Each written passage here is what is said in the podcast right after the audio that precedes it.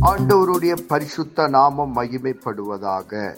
Panchkula Bethel IPA சபையின் சார்பாக உங்களை வாழ்த்துகிறோம். இது தினசரி வேத தியானம். இன்றைய வேத தியானத்தை கேட்டு ஆசீர்வாதங்களை பெற்று கொள்ளுங்கள் கத்தர் உங்களோடு பேசுவாராக.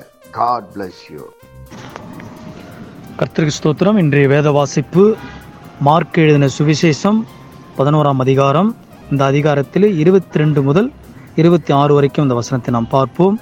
இயேசு அவர்களை நோக்கி தேவனிடத்தில் விசுவாசம் உள்ளவராய் இருங்கள் இந்த நாளில் நம்மளை பார்த்து சொல்லுகிறார் தேவனிடத்தில் விசுவாசம் உள்ளவராய் இருங்கள் இருபத்தி மூணு வசனம் சொல்கிறது எவனாகிலும் இந்த மலையை பார்த்து நீ பெயர்ந்து சமுத்திரத்தில் தள்ளுண்டு போய் என்று சொல்லி தான் சொன்னபடி நடக்கும் என்று தன் இருதயத்தில் சந்தேகப்படாமல் விசுவாசித்தால் அவன் சொன்னபடி ஆகும் என்று மெய்யாகவே உங்களுக்கு சொல்லுகிறேன்.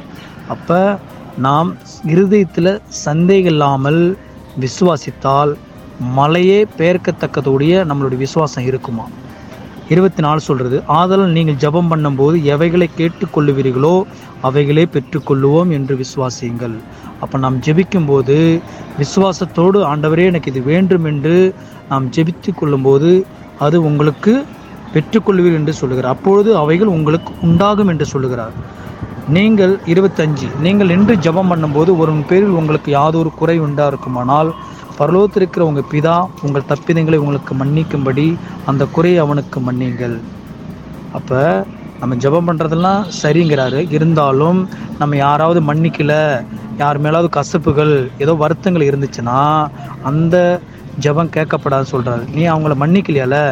நீ அந்த அந்த மன்னிக்காதனால அவர் சொல்கிறார் இருபத்தி ஆறில் சொல்கிறார் நீங்கள் மன்னியாது இருப்பீர்களானால் பரலோகத்தில் இருக்கிற உங்கள் பிதாவும் உங்கள் தப்பிதங்களை மன்னியாது இருப்பார் என்று சொல்கிறார் நாம் ஒருவர் ஒருவர் மன்னிக்கும் பொழுது நம்முடைய ஜெபம் கேட்டு அதற்கான பதில் நமக்கு நிச்சயம் கிடைக்கும்.